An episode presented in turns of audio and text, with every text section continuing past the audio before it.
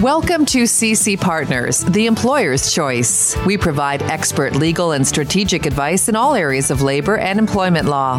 By working closely with our clients, our experienced team delivers pragmatic, proactive solutions, resolving many issues before they escalate. Get to know us better at ccpartners.ca. Well, good afternoon, everyone, and welcome to another free CC Partners live webinar. If you're not watching us live, then you're watching or listening to episode 18 of the Lawyers for Employers broadcast brought to you uh, by CC Partners. My name's Rob Boswell. I will be your moderator today. Our panelists today are Kelsey Orth, Charles Binns, Christina Tomaino, all members of the team here at CC Partners. For those of you who are meeting with us today for the first time, CC Partners is a boutique labor and employment law firm exclusively advising employers. And as you can see in the tagline behind Kelsey, we're lawyers for employers. That rhymes just coincidentally. When we're not working remotely, our flagship office is located in downtown Brampton, Ontario. And we also have offices in Barrie and in Sudbury. You can find us online at www.ccpartners.ca. This is the eighth webinar that we've presented on employment law issues relating to COVID 19. We originally scheduled today's program for yesterday, and we thank all of you who were able to adjust to the new time with, the, with some late notice from us. This program, like all of our other programs, has been prepared uh, with up to date information, and I would say up to the minute information on today's uh, program. In this case, we will also address yesterday's announcement from the Ontario government regarding the reopening of childcare centres. If you have questions, uh, you'll, you'll notice if you haven't used Zoom before, but if you have, you're probably a pro. But at the bottom, as you roll down your window, you'll see both a chat window and a Q&A option that is available. We would ask you to put your questions in the Q&A box and we'll address those uh, as best as we can. We may address some of those questions during the presentation, but we'll certainly uh, deal with them in a Q&A portion that we've set aside for the end of the webinar. Today we have the special privilege of introducing Amy O'Neill, who is essentially our, our fourth uh, panelist for the day. Amy's the co-chair of the Toronto Coalition of Better Childcare. And thank you, Amy, for joining us. Uh, we're going to start with a conversation between Kelsey and Amy. So, Kelsey, take it away. Thanks, Rob. And thank you so much, Amy, for being available because I know uh, everybody's demanding your time right now. The rounds with the media and important information that you have and that you disseminate it as widely as possible, big part of what you do in that volunteer role as opposed to your day job, which I first came to know you at, at Treetop uh, Advocacy. I was surprised as we were, as were we all. Okay, so I'm getting notes that it's hard to hear me. Um, thank you, everyone. Hopefully, this is a little bit better. Um, anyway, as I was saying, Amy, the surprise of yesterday's announcement in terms of timing and so on, and the lack of foreknowledge for the operators is of grave concern. Um, I mean, I heard as well in the questions of the premier at the end where they specifically mentioned the recommendations put forward by the Ontario Coalition for Better Childcare and, and question from the uh, the media member who asked it as to essentially why they um, why they ignored so many of them. So maybe Amy, can you just kind of give us your thoughts, perspective, and, and what the guidelines are in place, what they might mean, and we'll start from there and uh, and we'll see what happens. Sure. Well, I mean, I was shocked and in disbelief, just like all of us probably here today on the panel that are operating childcares. Um, although I wasn't exactly surprised given the um, historical um, actions of this government. Um, I guess the main concern is that the Ontario Coalition for Better Childcare and the Association of Early Childhood Educators Ontario, Ontario, um, we had come up with a very comprehensive framework for reopening. It was called From Reopening to Recovery.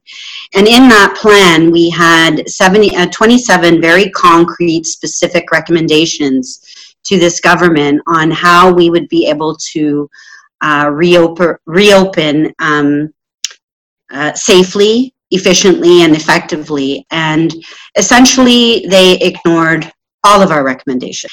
Um, there was no consultation, as many of you probably know, um, but for those of us involved in advocacy, there was no consultation with the child care sector from this government um, or the Minister of Education himself in developing this so called plan. Um, we feel it was very uh, disrespectful and irresponsible of this government. And our feeling is that we need to make this government accountable. Um, I think the biggest concern that we will have as operating operators going forward, notwithstanding all of the operational issues, um, is the base funding. We received zero new operating dollars and zero base funding dollars. So, for those of you that are aware of the emergency childcare centers that are currently operating, they're operating at a triple the cost per diem, uh, 24 uh, 7, with no parent fees paid for by the provincial government. The provincial government has now downloaded that on to nonprofit operators like ourselves to now manage without any additional funding. And it is unrealistic um, and quite frankly irresponsible to put that on the backs of um, of nonprofit operators or any operator for that matter. So that's the number one concern. And the second concern that we have is with respect to ratios and group sizes. It was very unclear. We still have no clear direction from um, from the government as to what that will actually look like. And third, we have no idea about eligibility requirements. So for example, in my site, I may, if I'm lucky, be able to, you know, accept 30 children if and when we reopen out of 155. There are no clear guidelines as to how we can now uh, forward with deciding whom and whom who, who cannot. Sorry, yeah, and Amy, I know that's a big concern because even before the announcement, um, when there were rumblings of reduced cohorting, all that, all, all the various buzzwords that have been used, um, I was starting to get questions about whether or not you know they had to give priority to frontline workers. Now it seems a little bit like almost as though this has been thrown out there because that emergency childcare is ending on the 26th and it's being offloaded to uh, the the regular operators. Is that uh, something that you're kind of interpreting? Yes, that's that's our understanding as well. And you know, we don't have any clear direction at all from Toronto Children's Services yet, um, and or the school board. Um, I was at my school this afternoon to do a to do an interview, and um, I, again, I couldn't even access the school. Um, but we're, you know, the government is telling us that we can reopen tomorrow, and I think it's the same in the Catholic board school. Um, my understanding is that priority will be given to um, emergency uh, care workers to their children. What we're not sure of yet is how Toronto Children's Services will um, interpret this uh, framework.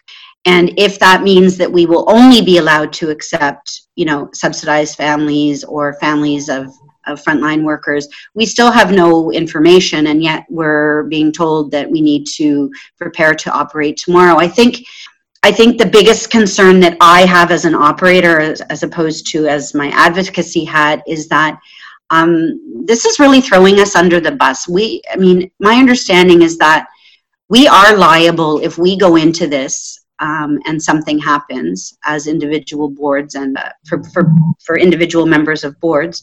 Um, and the government is going to take no accountability or responsibility if something goes wrong. Um, and that's very troublesome. That's very troubling. Yeah, and that that leads. I mean, we could we could talk all day about all of the the various intertwined issues, and I think um, the issue of boards, board responsibility, and organizational. Um, well, I mean, I, I want to be alarmist, but organizational viability going forward is something that um, is going to to require a real hard look from everybody here, but especially in the not-for-profit sector um, at, over the next week or two. Um, and I see Karen commenting here. Karen Arnold has mm. commented in the chat and, and very valid points. And, you know, yeah, so we, we can have 10 people in a room, including staff and children, but no specific information as to ratios as they pertain to the CCEYA. Correct. Um, whether the wage subsidy as it currently stands will still be in effect uh, or able to be drawn upon is, is, a, is a question mark. And then, uh, of course, if you don't do it right, as Karen's, uh, Karen's, oh, Karen got the guidance document earlier than some because 1142, I had another yeah. client who said they got it at 1146. So, yeah, it, it seems like um, this is not designed for success. Um, what we want to do today is try to give you the information with respect to employment issues that can and will arise as you consider all of the alternatives and options available to you. Um, you know, over the next little bit, I don't think. I mean, I may be wrong, but I, I highly doubt that anybody is as ready as you may be, given the the need. As I think the Ministry of Education said, all protocols and policies have to be approved um, yes. before you can operate. So I don't imagine that that's going to happen for many, let alone all uh, all of the licensed childcare operations in in the province or even in. I mean, Toronto has over a thousand licensed childcares that they would have to get uh, up and running. It, it just it's mind-boggling that this is supposed to be um, something that will somehow lead to success, let alone all of the question marks of what uh, clients and families feel. Um, thank you, Amy, for for all thank of you. this, and uh, hopefully you can stick around because I think we'll yeah. probably want to come back to this. Um, but uh, what we want to do from from our perspective at CC Partners is highlight for for all of you the um, the issues around employment, for-profit, not-for-profit, unionized or non-unionized. Um, the reopening, such as it is, um, has various implications with respect to your employment obligations and your rights as an employer. So, excuse me, let's get into that. I'm sorry. as I said, I'm, I'm a little bit hoarse, but I'm doing my best. Um, Teresa, you messaged everybody. You sounded great. you did great. Oh. That's okay. Um, or sorry, Amy. Yeah. Okay. Um, let's get back to uh, to the program if we could, Mr. Moderator, and uh, and then we'll come back uh, as well. And you know, again, feel free to chat away in the chat um, amongst yourselves because one of the other benefits of doing this is is allowing the, the, flow of information and facilitation of information on a kind of instantaneous basis rather than having to send out chain emails and wait for responses. Um, but if you do have specific questions of us, please do it in the Q and A uh, section, as as Rob mentioned. Well, thanks, Kelsey, and thank you, Amy, for that uh, very helpful start to our program. Originally, our program was was uh, intended to be dedicated towards a review of uh, Regulation 28820 under the Employment Standards Act, and to talk about the impact of that regulation on the temporary layoff provisions of that act and the, the deemed terminations that flow from the end of a temporary uh, layoff um, provision that regulation, as you'll hear in a minute, has created a deemed leave of absence under the infectious disease emergency leave. So we're going to start our part of the legal presentation by covering off those topics, but we've also left quite a bit of time to come back and speak about issues specific to child care uh, centers and the reopening of. So I'm going to share our PowerPoint presentation. I think that's up now. Um, so let's come back to, uh, I think, Kelsey, and we'll start with a little bit of an overview of some of the common law respecting termination.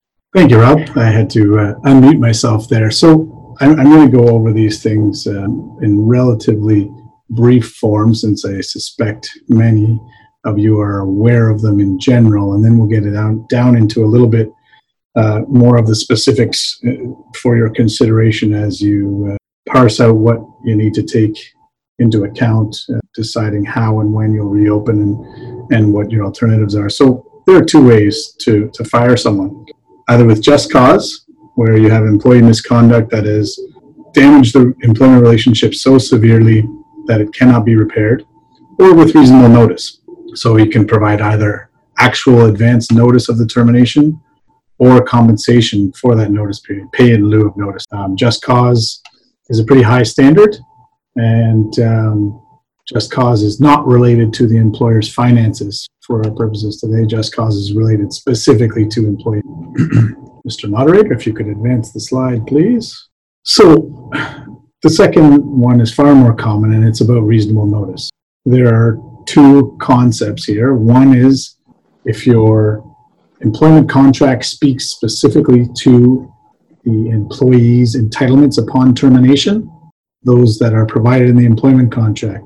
You have the Employment Standards Act minimums, which in respect of notice are up to eight weeks. Um, it's approximately one week per year of service.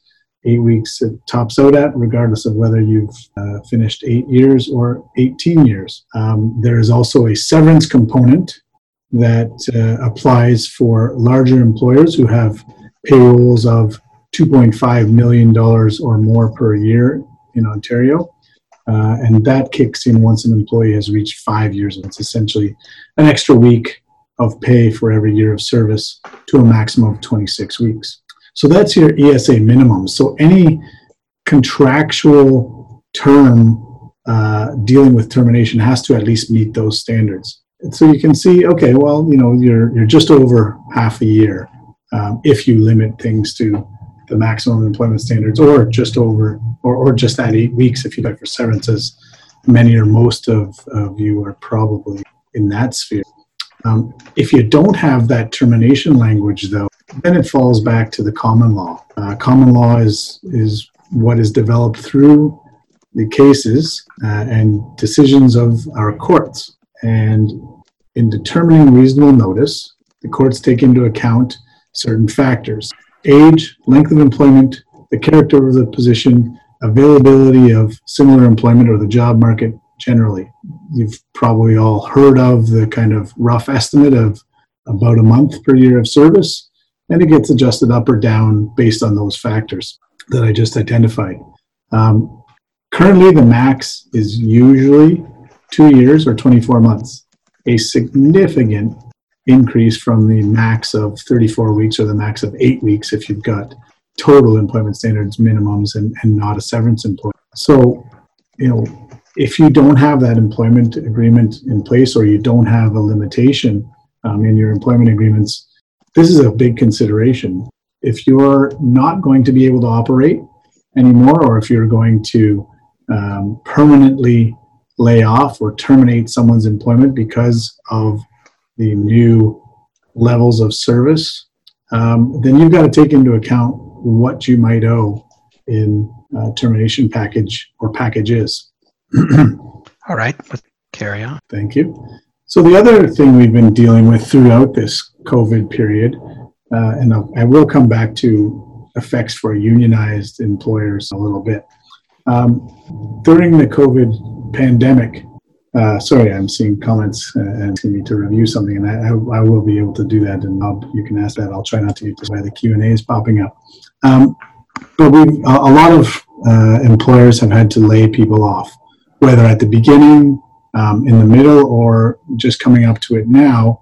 Uh, not everybody has been able to, or will be able to, keep everybody on payroll while they're not operating, regardless of whether you're getting the wage subsidy funding or not you know, at some point funds dry up and or it just doesn't make sense. So traditionally, there are two ways to lawfully lay an employee off. You have an express contractual right, whether that be in an employment agreement or in a collective agreement for unionized employers, or you have an implied contractual right on the basis of a past practice that's been. Um, those are generally um, pretty clear in that there's a consistent pattern and so on any lawful layoff has to comply with applicable employment standards legislation. So in Ontario, prior to uh, Regulation 288.20, which Christina will talk about, there were two different thresholds. you could lay someone off for 13 weeks out of a 20 week period before it became a deemed termination, or you could lay someone off for 35 weeks out of a 52 week period if you continue to provide benefits or make substantial payments.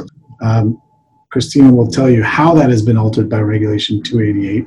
But what I want to get into is one of the concerns that we've had since the beginning of this pandemic, which uh, I believe shows up on the next slide. Um, oh, sorry, this is a, a, definition of the, the layoff under the Employment Standards Act uh, Actually, in Ontario. Sorry, go ahead. Kelsey, before you move on to that, just a couple of, we did get a couple of questions in the chat when I think it probably makes sense address those on that topic. So one of the questions was um, the comment that you made about an employee of five years or more that's terminated uh, with notice period. I think the question is really uh, about the severance pay entitlement. Yeah. So I mean the, the the severance pay. So employees will not be able to make a claim under both the Employment Standards Act and common law. So if an employee makes a claim under the Employment Standards Act, their damages or award will be limited to what is provided for under the. She just ruined her caller while I was on my, my call, and I didn't know. Uh, I, Amy, I guess, sorry, Amy, do you mind if you oh. mute yourself? Because we had your comment come through. Sorry, go ahead, Kelsey. No, that's fine. And, and conversely, if you make a common law claim, um, those claims will subsume those ESA entitlements. Now, I want to be clear though, severance only applies for employers who have a payroll of $2.5 million or more per year, Ontario employees. So hopefully that answers that question. Um, yeah, and then there was just one other quick question I might ask you to address too, because sure. we've we've had that. It's specific about termination. So uh, one of the attendees said, "What happens if we we have to close our I think this was actually it may have been Amy, but someone else. What if we have to close our facility because we, we can't continue financially? Are we still liable to pay uh, termination pay and severance pay? So, in the normal circumstance, yes.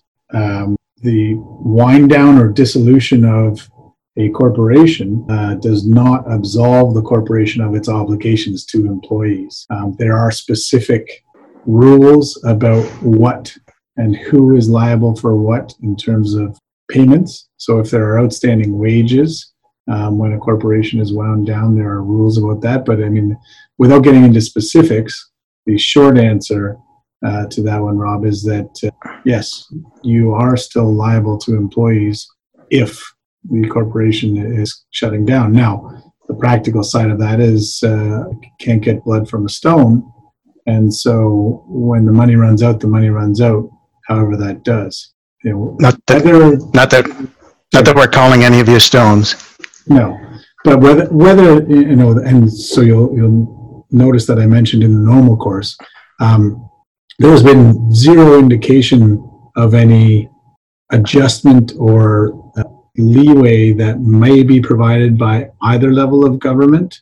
Uh, and I say either because I'm discounting municipal purposes of this um, particular question, but neither the provincial nor the federal government have given any indication um, that they are willing to help out or relieve against or subsidize any of those kinds of obligations um, for businesses that fail or and, and, I don't mean fail in the pejorative sense, but simply cannot go on due to the uh, the financial impact of, of COVID nineteen. So um, I don't think, and, and I, you know, I, I doubt that there will be much, if anything, in that regard.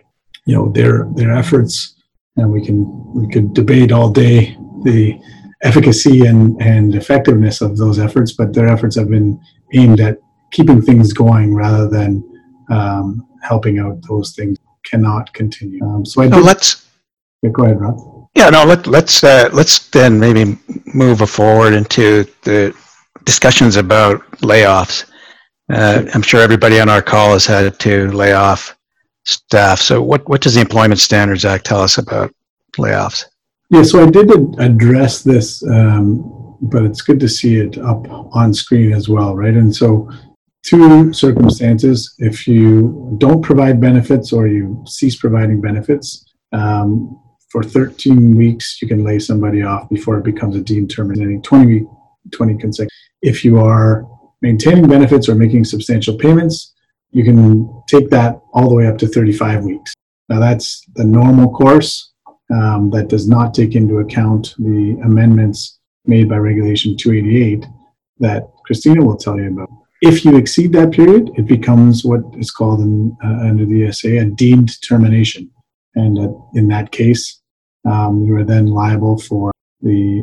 Oh, go ahead. Yep. Perfect then. Yeah, um, it, it, becomes a termination. So there is also um, a, a, an argument to be made that if, and this is a, a development through the common law, because notwithstanding the fact that the Employment Standards Act makes those specific provisions for periods of layoff, the case law has developed so as to say if you do not have that express or implied contractual right to lay an employee off and you seek to do so, this is a termination of employment. This is where an employee will claim constructive dismissal, saying, You, employer, do not have the right to lay me off, and I have essentially been dismissed from employment, and I can claim wrongful dismissal damages under my contract, if I have such a contract, or at common law, which uh, we heard before is, is that potentially substantial award uh, of reasonable notice. I think I think we've we've discussed this before in uh, our last seminar that we had last week, and one of the things that that I noticed about uh, the, a lot of the employees lawyers kind of early in the uh, period of the pandemic started talking about constructive dismissal. Some of them are uh, well-known radio uh, personalities as well. So they've been talking about that particular topic. So some of you might have heard about that. One thing we don't know is how would the courts consider a question of constructive dismissal in these unique circumstances that we have? We haven't had a case where the province has essentially shut down pretty much the entire workforce with the exception of a few essential businesses. Is it fair to say that that's a constructive dismissal um, in those circumstances and essentially uh, you know, hold the employer uh, responsible for those losses. And I think that that kind of a question has been answered just to some extent with this regulation. But did you have any thoughts about how the courts might consider a question of constructive dismissal for a temporary layoff in these kind of circumstances? Well, certainly, Rob. As you mentioned, um, you know, we have discussed it at, at length, and uh, to to my view, um, the the promulgation of this regulation supports the argument that we've been making on behalf of employers all along that these are special circumstances and this has to be looked at in a different uh, or through a different lens than the normal uh, application of constructive dismissal in the case of layoffs, right? Um, you know, perfect segue into this slide. Is there a modification to the application of the common law principles of constructive dismissal because of this? And and I think that you know if this regulation doesn't necessarily oust common law principles, it certainly can inform courts' decisions as we go through this. Um, you know, we do have pieces of legislation like Regulation 288 that that give us some specific scenarios uh, that are directly affected, but I think it also informs um, the discussion in, in, the common law sense and in the unionized context. And I do want to come back to to um, our unionized employers in, in a moment, but um, just to follow this thought through, when you look at you know a completely novel situation, um, it would be bad, in my view, it would be bad justice to simply mechanistically apply the old rules, and that's how case law evolves and and becomes um, our new norm, right, is because we look at new situations and develop new, uh, new approaches. And I think that is no different here. And just because, um, you know, in other circumstances it might apply in a certain way, it doesn't have to here. And, and um, you know, you talk about when we talk about contract law, and this is perhaps a bit esoteric, but um, the principles of contract law require meetings of the minds. And you know, in most cases, uh, a, your typical employment contract makes very little uh, or no provision at all for something like this because nobody's experienced it uh, you know, so at, at least nobody in nobody of my vintage or yours, Rob, um, has experienced Thanks. something like this. Thanks. Um, so Somebody who's under the age of 120 has experienced this, Yeah, and I don't think we had an Employment Standards Act back in the. Yeah. So, um, you know, I, I- think it, I think it does inform the discussion, and obviously it has specific application where uh, where you'll hear um, from Christina about how it applies. Um, going back to the unionized context, when we talk about layoffs, there, every collective agreement that I've ever seen and worked with has a layoff and recall provision. Um, those generally say that employees will be laid off in reverse order of seniority, sometimes with a volunteer aspect to it.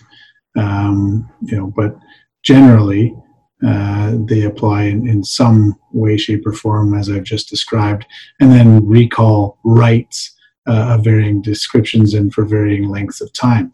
But again, here, um, some of the issues that, that our unionized employers have been dealing with is those layoff and recall provisions can have specific requirements to provide notice or to pay employees if they can't if notice can't be provided. And i know we had some demands from unions up front at the beginning of this pandemic for strict adherence to those principles on the basis that this was a layoff. But being that daycares were closed by order of the province um, you know that was exactly the argument that we made was look this is not a layoff. This is um, an unforeseen circumstance uh, in, an interruption that could not have been contemplated and wasn't contemplated by the parties in arriving at their layoff and recall provision language. Um, and therefore it's not a layoff. Um, will there be layoffs when we come back? Yeah. Almost almost inevitably based on the rules that we've seen for reopening today. But um, you know, was it a layoff at the beginning? I still maintain no. And, and again, that's where Regulation 288 supports that argument. It doesn't necessarily prove it, but the spirit of it is certainly the same. Um, so that's what I wanted to say about layoff with respect to unionized employers as well. And um, you know, I, think I think that a lot of the specific considerations for reopening um, will have to be discussed at a later date. Um, but we want to get you thinking today about what questions you need to be asking, what considerations there are, and, and um, what you need to take into account as you look at what the few weeks and few months might mean for your your daycare. Great, thank you, Kelsey. Uh, uh, just a couple of quick administrative comments before we move on to Christina. One is, is some of you have indicated that you can't see the comments from other uh, other attendees in the chat window, and the reason for that is when you're completing your comment in the in the text box, there's a there's a two um, there's a, there's a an option there's a drop down menu option in terms of who you want that uh, comment to be seen by. So if it says to all panelists, that means it's being seen by the four of us uh, plus Amy um, and no one else. So a lot of the comments that we see in the in the chat box uh, only we can see and you can't see. There is an option to click all panelists and attendees. So if you want to share your comments so that you can have an open discussion in the chat with others, then please select that and your comment will be visible to everyone else. We can't change your selection in terms of who you want that to be seen by, but you'll also see that you can send specific questions to, to any one of the panelists or a number of the attendees that are uh, joining through the Zoom uh, window as well. So you have some options. Um, also, if you want us to answer a, a legal type of question, a general legal question that's relevant to this material, please put it in the Q&A uh, window rather than the chat. It just is a lot easier for us as we're rolling through the many, many comments that we're seeing in the chat that include your questions. It's easier if we see them in the. Um, Christina, finally, we've reached Regulation 28820. What does that and what does it mean? Thanks, Rob. Uh, so, as many of you may have heard, Regulation 28820, uh, which is titled Infectious Disease Emergency Leave, was introduced by the Ontario government on May 29th, uh, so very recent. And this regulation temporarily amends the treatment of layoffs under the Employment Standards Act. So I know for, for many uh, employers that I've been speaking to, one of the big concerns through the COVID 19 pandemic has been the, the ticking clock, as it were, of the temporary layoff period under the ESA. So, if, for example, you don't provide benefits, uh, you're looking at that 13 week timeline that was getting fairly close to running out, depending on when um, layoffs began and when your business was impacted by COVID 19. So, there are three components to this new regulation, which I'd like to walk us through today. Uh, the first is amendments to the infectious disease emergency leave. If you remember, that was an additional leave that was introduced back in March. The second, as I mentioned, uh, amendments to the application of the temporary layoff provision. And closely tied to that is amendments to the application of the termination provision. So, just some very uh, general points. These changes apply during what's called the COVID 19 period. So that is retroactive to March 1st, 2020, and will continue until six weeks after Ontario's state of emergency has been lifted. So we don't have a defined timeline in terms of a specific end date, um, but there is certainly some some time for employers.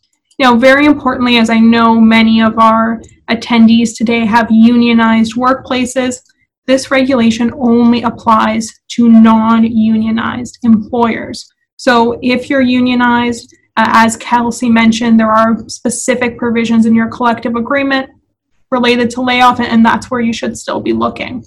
So the regulation retroactively deems non unionized employees whose hours of work or wages have been temporarily reduced or eliminated for reasons related to COVID 19 to be on infectious disease emergency leave.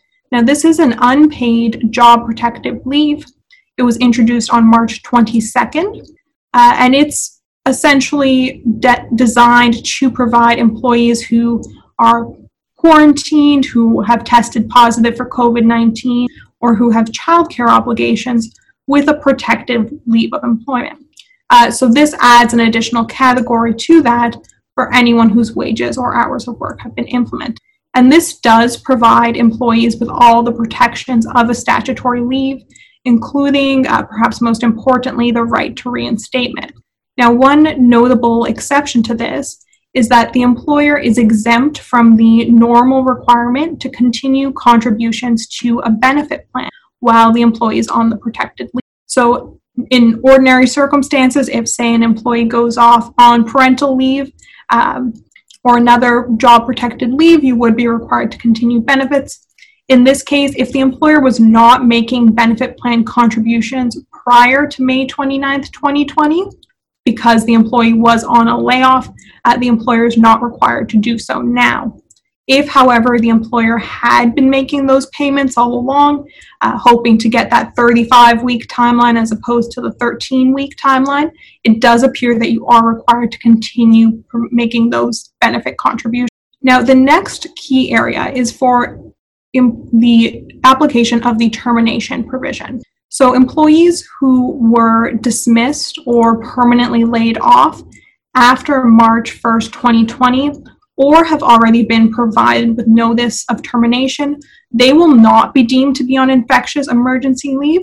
Uh, so it's not retroactive in that sense. However, the regulation does explicitly provide that a temporary reduction or elimination in hours or wages for reasons related to COVID 19 will not be a layoff, termination, or constructive dismissal under the ESA even if that reduction continues beyond the permissible temporary layoff period.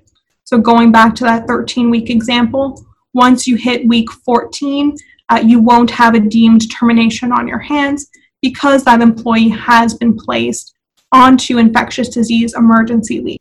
As a result of this, any complaints made under the ESA alleging termination as a result of a reduction or elimination of hours will just be deemed not to have been filed. So if you have any outstanding claims that you're dealing with, uh, that may be some good news. Now, unlike the deemed infectious disease emergency leave, which is retroactive, the termination element of the regulation is not. So any layoffs that already exceeded the allowable period under the ESA, those will still be considered termination. So effectively what this regulation does is it's really putting a pause on the wave of deemed terminations that many employers were uh, fearing would come to pass as the COVID 19 pandemic uh, has, has lasted perhaps far longer than anyone was expecting. Um, and I believe now I will pass it off to Charles. We're going to hold on, Charles, because I have a couple of questions for you about the thing. So, so just to summarize, this regulation uh, applies to non-union workplaces, not union or collective agreement workplaces. That's correct. For those, so for those questions, look to your collective agreement on the employees that you've laid off. That's what's going to.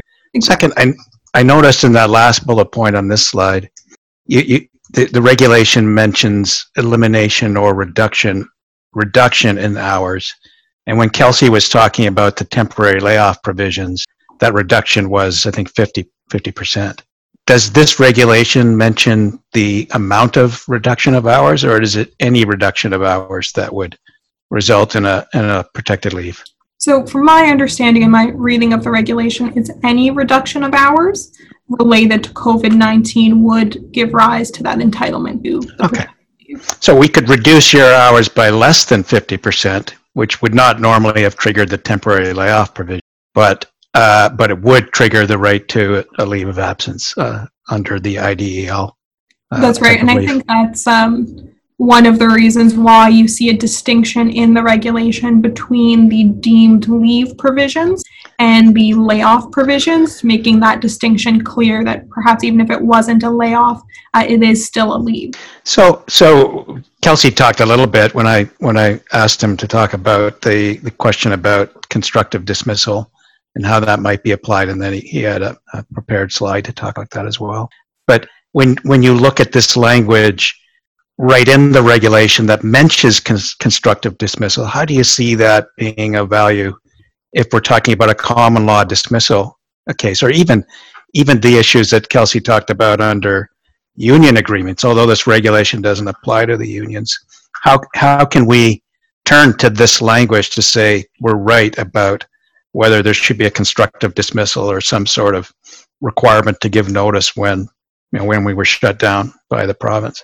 So I think the regulation, while it doesn't necessarily uh, displace the common law or the ability of employees to make a common law claim of constructive dismissal, it's certainly a tool for employers that you can point to and say, okay, we, we've had this closure. The legislature has given us guidance that this should not be considered a constructive dismissal. If the employers is hoping and intending to recall that employee, uh, can give a clear answer there that you know the employee is on a leave. They're on a job protected leave. Um, so a claim at common law for constructive dismissal is inappropriate in that sense. Uh, whether that is an effective defense when these matters begin to proceed before the courts uh, remains to be seen but I, I certainly think it's compelling. I think it's very compelling, but I think we'll have to wait for, for one of our radio friends to uh, advance that argument and see how the courts look at it. But it, to me, it seemed, it just seemed to be uh, unreasonable to say, I can't actually dismiss you because you're under a protected leave, but I could somehow constructively dismiss you for the exact same reason. It just doesn't make sense. Um, we did have a question that showed up in our chat box uh, from one of our, our listeners about plans to terminate some employees you know, rolling into the, to the next school year in September. Can I give notice of termination to an employee uh, for those business reasons? Um, for any business reason, I guess, um, if they're under a protected leave. So that's an that's an interesting question. I think we've had some discussions on this uh, in previous webinars, and uh, employers are are not necessarily prohibited from uh, terminating employment for reasons completely unrelated to the leave. So, for example, if the business is closing, uh, there's going to be a termination of employment, even if that employee is on leave. I think it it will have to be considered on an individual basis and whether the termination is related to COVID 19 and perhaps its impact on, on business operations and whether there's been a decline. Um, but I, I think that may need some, some individual assessment. Yeah, so I think, I guess the best answer for us on that point would be if you have a situation where you're contemplating a termination, it's probably best to speak to us about the specific factors of your case so that we can advise in. Those may be, those may be very case specific answers from us. Okay. Um, that's, that's great, Christine. I know you're going to get a chance to talk about some of the questions that we've got coming up, but we're now coming back to reopening childcare centers. And uh, Charles, we did hear some some great commentary from Amy in her discussion with Kelsey at the beginning. But can you walk us through for those who've either not had a chance to see it or haven't had a chance to truly digest the information? What what did we learn yesterday from the provincial government about their plan for? Yeah, sure. Thanks, Rob. Uh, and I think the you know the initial answer um, everyone's thinking is not as not as much as we would hope we would have learned. Um, and they did mention at some point, obviously, they distributed that document uh, with their guidance, and they mentioned several times throughout that more information is coming, or they refer people to other resources. Um, and it is quite a lot of information to digest. So, given that we've already covered um, a bunch of topics today, I don't, I don't want to overload you guys with too much because I know you you probably all have a lot of decisions that need to be made. So, what I'm going to try to do then is kind of view this all in the same kind of lens that we've been talking about, and those are kind of staffing decisions and and what am I going to do with my staff and uh, potentially some options that you might have moving forward, even though we we're not quite there yet. Some things just to start thinking about now that you may be able to implement further down the road, uh, even if you probably aren't going to get to them in the immediate future. So, uh, as I was saying, we got that guidance document. Um, hopefully, everyone received the guidance document from um, the government yesterday. And so obviously that allowed childcare centers uh, to open as of Friday, June 12th, so this Friday, but only if certain guidelines are met. And so the, the major kind of guidelines, and there are specifics here that we're not going to get into right now, but uh, the major kind of guidelines are cohorting is the big one. So it's essentially allowing a maximum of 10, both children and staff, basically 10 people uh, in groups of 10 I believe it's per room, depending on the how your child care center is set up. So obviously, uh, people are trying to determine um, how they're going to deal with that, how that's going to affect their staffing numbers. Uh, everyone's going to have to have a COVID 19 response plan. So that's in case of an exposure that happens within, so presumably within the child care, or it could be an exposure that you become aware of um, outside the child care setting that impacts the child care center. Um, and I'm sure there are, there are lots of questions about that. I think we have those ourselves. Um, there are screening requirements. So from a staffing perspective, I'm sure many of you asking yourselves, okay, so who's going to do the screening? Do I have to have them um, in, a, in a separate role from what they normally do or uh, potentially um, hire someone new or whatever it is? So there's obviously staffing concerns around that requirement. Uh, daily attendance records for both, uh, that's going to be for staff and for um, the children in your care, and that's for contract tracing purposes. Um, obviously, a lot of staff, I'm sure, coming back in are going to have questions about information that you may be trying to collect. Um, so that'll be another thing to deal with. There's going to be increased cleaning requirements, and uh, they're fairly detailed in the guidance document. But again, you're going to be after asking yourself, um, is our staffing complement as it is now going to be enough to fulfill those requirements? Is there going to be specific training that everyone is going to have to undergo? Um, what kind of policies am I going to have to put together? Those are all staffing concerns, probably that are going to have to be sorted out before you can even open. And then there's the restriction on non-essential visitors and the drop-off and pickup protocols to ensure that you're uh, facilitating social distancing. And then all of that kind of runs into the other two, which is the mandatory training and reporting, which is again is going to have to happen at the outset before you can reopen. And of course, you're going to have to have your support from the local medical officer of health and um, basically sign off on your plan and your policies, and you're satisfied that everything is in place. Um, so obviously, you're all trying. Yeah, go ahead, Rob. No, no, I complete your comment, but I have a question for you. I want you. Sure. So yeah, it's just obviously that these are the immediate things that you guys are trying to deal with now, and um, I'm not going to take up too much time on this stuff because those are probably the questions that you want to have answered. But Um, next, I was going to talk about a couple more resources. So, uh, Rob, if you have a question, I can answer that now. Well, we, we've had some, we've had a couple of questions in the, in the chat box and we've heard these questions. When we're talking about screening, Mhm. is there any guidance provided from, from the government about whether that would include mandatory COVID-19 testing for staff or even for, for clientele? Yeah, so I guess the answer there is kind of a yes and a no. So they have um, a testing section in the guidance document, but it refers you to the provincial guidelines for testing. And then in that, which is a whole other document, it's about 14 or 15 pages long, they kind of break it down in sections. Um, and I was I was reviewing it just before we kind of came online here. I didn't see anything specific to childcare. Um, and again, they tend to be um, the recommendations tend to be framed as just that recommendations. There's not a lot of if this, you must do that. There's a lot of should be screening, should be testing. So it'll be interesting to see if they release further um, guidance or requirements even for testing and screening uh, specific childcare facilities. I mean, eh, Amy, I don't know if you're, you're kind of clued into us here, but is that something that you could quickly comment on before Charles continues his presentation? So Well, the question about, about, about using uh, mandatory or, or, or suggested uh, COVID-19 testing for staff.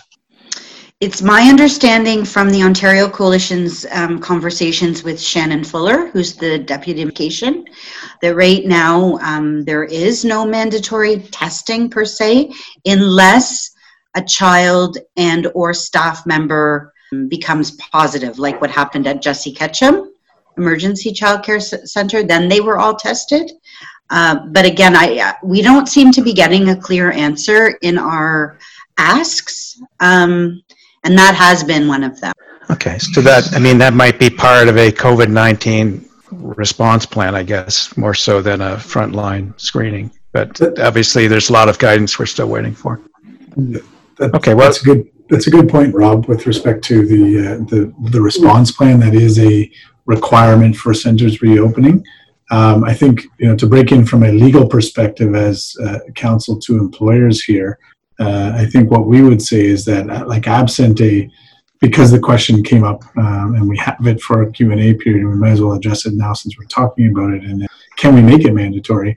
Um, the quick answer is, is no. Absent a specifically mandated, whether it's legislated or um, passed down uh, as part of the Ministry of Education's requirements, um, without that, you, you know, the, the, the law with respect to testing and, and health information um, in Ontario and in Canada eh, is not such that you can make mandatory testing in this circumstance. However, um, I think what we would say is if an employee discloses that they have tested positive, or even if they're experiencing symptoms, and this is what we've said from the beginning, um, and you know this advice hasn't necessarily been tested um, in litigation or anything like that, but on a legal principle basis and the balancing of interests between safety and privacy of the individual, you can certainly say if you've tested positive or experienced symptoms, you have to do one or both of quarantine for 14 days because that's the recommendation or obtain a negative test. And there's some you know some more stringent requirements in certain um, sectors about getting two negative tests within 48 hours and that kind of thing but um, you know we can't force anybody and, and premier ford said it in his announcement you, you can't he's not going to force kids to get tested and it's up to the parents to, to do so um, but if you're not going to get tested and provide that negative result, then the alternative is, um, you know, 14 days away. And certainly, as a child care operator, you can absolutely have someone off work for that time. Um, you know, in our view, it's it's safety over uh, potential privacy issues uh, every day of the week when it comes to COVID. So I suppose in a case where you you have a union and you've got a collective agreement, it, it, it would be prudent to have these types of discussions with your your union to try to resolve those uh, those plans going forward. I don't know if Charles, you want to comment on on that kind of an idea before you move forward. Yeah, that's actually that's a good point because um, not to be negative or anything, but sometimes you know these things can be more complicated when you have another party involved that um, you know, maybe the level of involvement that they're entitled to or that they're seeking. Can be a bit of a gray area, but as a matter of good labor relations, it's especially something like this, it's always a good idea to loop them in, provide them with notice of things, if not actually seek their, their input, because they can actually be very helpful when it comes to addressing certain staffing issues or communications with staff. Sometimes if you Yeah. can run it through them and uh, have it in your policies at the same time. Yeah, and we've we've seen certainly in, in a lot of public discussions in in a lot of uh, of the emergency uh, or central services, uh, particularly in healthcare, we've heard from from union organizations saying that they're very concerned about the health and safety component. So I would expect that if that was a process that you wanted to adopt in the context of your unionized workplace, it would certainly be uh, helpful to have the support of the union in terms of whatever protocols you want to put in place. Anyways, I'll I'll leave that discussion and move us uh, forward in your presentation, Charles. Okay, thank you. So as you can see here, I just wanted to kind of highlight some additional resources for you. Obviously, the first one here is this, so the emergency child care centers that were set up for frontline workers. That kind of has been superseded by the guidance that was released uh, by the government yesterday. So really, the um, it may still be interesting, but probably largely um, redundant now. The second um, resource there is the Public Services Health and Safety Association guidance document. So this is what the government points to when you actually go onto their website where they have been releasing sector by sector um, workplace health and safety guides. This is what they actually point to for childcare services. So if you have specific questions about um, cleaning, how to facil- facilitate social distancing, things like that that may not be like the details may not be quite fleshed out in the government guidance document, then you probably want to check there first, um, and that'll get you going on your way. Um, as it relates to staffing specifically, I can tell you um, just for reference in the government guide that they do have some staffing considerations that begin at page seven of that guide. And so again, it's there is some guidance, but it's a little light on details to kind of leave it to you to figure out the details. So they mention, um, so you're only supposed to have staff at one location. If you have multiple locations, or if you know staff is working at another location as well as yours, um, they don't necessarily tell you how to navigate those waters, but it is a requirement there. Um, you're supposed to be limiting movement between rooms for supervisors and other types of employees. So again, it's these are the immediate kind of concerns that uh, you'll be grappling with that you're going to have to get in place before we can really think about the next thing that I'm going to talk about, which is the kind of government programs that are designed in the normal course to help you with staffing issues that are brought on by temporary slowdowns in economic activity. Um, so I don't want to get too bogged down in the details of these because they can actually get um, quite detailed. So if you do have questions about this stuff, feel free to leave it in the Q&A or you know a week or a month or six months from now if you find yourself finally in a position to start thinking about these things with your staff feel free to circle back with any one of us and we can so the first one uh, the program there it's, it's known as work sharing and it kind of runs in conjunction with an ei plan. And the the really quick version of this essentially is that you have um, a work sharing unit which could be the entirety of your workforce could be a section of your workforce it could be multiple sections of your workforce under different agreements. And they essentially all come together and agree to a reduction in their workload. Um, so it could be by days, it could be by hours, whatever it happens to be. And for the portion that they're not working, essentially they will qualify for a certain amount of EI benefits. So they kind of are keeping a foot in the workforce. They're not getting paid as much as they normally would. Um, and they've got to work kind of in the EI regime where they can receive some supplemental benefits and it's kind of a way, kind of like the um, what the federal government's been trying to do all along. It's a way to keep employers engaged in the workplace, add uh, a, a, little bit of extra support, and try to assist them um, in getting back up to um, regular operations. Um, so there are some new rules for the pandemic. You'll have to look at eligibility concerns. Um, so the things you need to consider are, you know, um, how your organization is organized, whether it's a, you know, so the work sharing rules are deal with public companies, private companies, not-for-profits, etc. So there's considerations there. Um, and then again, um, when to consider applying. The big thing here is probably not going to be worth applying immediately because you really need to know have a clear picture of what your work production is going to be, what your staff complement is going to be for an extended period of time, and you really need them. So something to look at a little later down the road. And then the sub supplemental unemployment benefit plans you probably are familiar with. Uh, usually you see them with pregnancy and parental leave, where it just basically gives the employer the opportunity to top up the EI benefits that are being received for a certain period of time without any kind of clawback or penalty to the employee receiving it. So the only wrinkle with these as opposed to a pregnancy or parental sub plan um, is that they do need to be registered.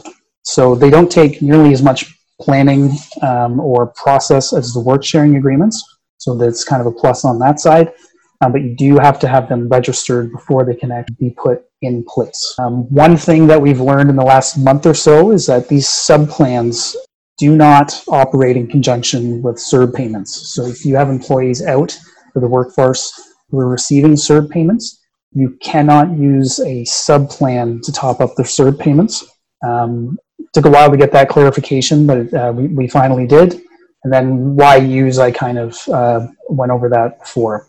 And then really the last two slides that I have here, again, I put these together kind of before this guidance came out yesterday, and they're really just kind of the general type, type of uh, workforce and staffing considerations that you would have, other considerations to keep in mind. So keep up to date, ensure compliance with all public health guidelines. That's not going to change going forward. Um, and they will be, we're still learning things about COVID and transmission and all this kind of on a daily, daily basis. So you really have to keep up to date with those. Um, as guidance document says, you're going to have to have policies and procedures. Either you're going to have to amend policies and procedures that you have in place, um, or you're going to have to create all new policies and procedures and have those in place before you open. Uh, with that, you're going to have to be providing training on those policies and any kind of content that those policies cover, probably before you operate and ongoing as things carry on. Um, and then again, considering protocols is kind of addressed in the guidance document.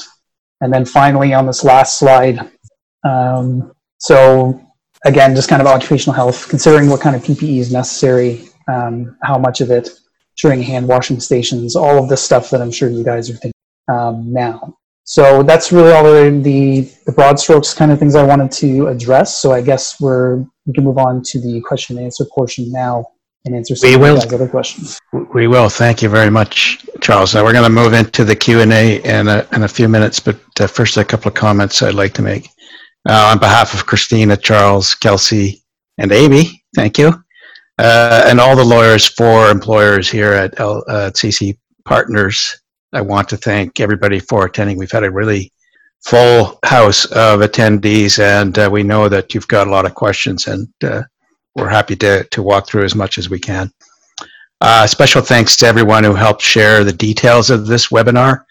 Um, and if, if you found the webinar useful, we'd encourage you to, again, share that information because this information and our, and our material will be uh, posted on our various sites, which I'm going to talk about in a minute.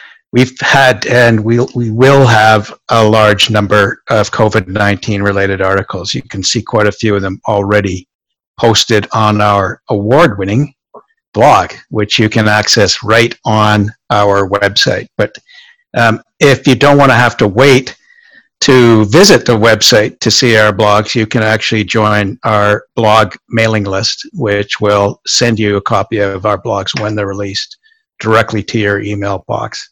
If you'd like to do that, contact info at, at ccpartners.ca. That's I-N-F-O at ccpartners.ca and ask if you can be put on our blog emailing list. That's what you'll get uh, in our emails. It'll be our blogs. Sorry, Rob, Uh, I'm just going to break in there as well. There is a separate uh, daycare or childcare specific mailing list as well. Um, Excellent. don't do one without the other. If you're in the childcare sector, get them both, uh, get signed up for them both. But uh, just wanted to be clear for everybody who is not aware of that because sometimes we have things that are more focused to individual sectors. And so That's great. That's great. So again, Listed at info at ccpartners.ca. So if you want to be added to our block list and our special childcare uh, list, then ask for both. Uh, video and podcast versions of today's program will be posted as soon as we can get it up. And that will be available through the broadcasts tab on our website, which is www.ccpartners.ca. Uh, you can also follow us on social media. And if you're looking for information about some of our upcoming webinars, you'll, you'll also see us posting uh, that information on Twitter, on LinkedIn, and on Facebook. So please follow us on those social media sites for up to date information. Uh, you can also watch our programs on our YouTube channel and listen to podcast versions of this episode and all of the episodes of Lawyers for Employers podcast on SoundCloud, iTunes, Google Podcasts, or you can probably find us pretty much everywhere where you get your, your podcast regularly. Welcome to CC Partners, the employer's choice. We provide expert legal and strategic advice in all areas of labor and employment law. By working closely with our clients, our experienced team delivers pragmatic, proactive solutions, resolving many issues before they escalate. Get to know us better at ccpartners.ca.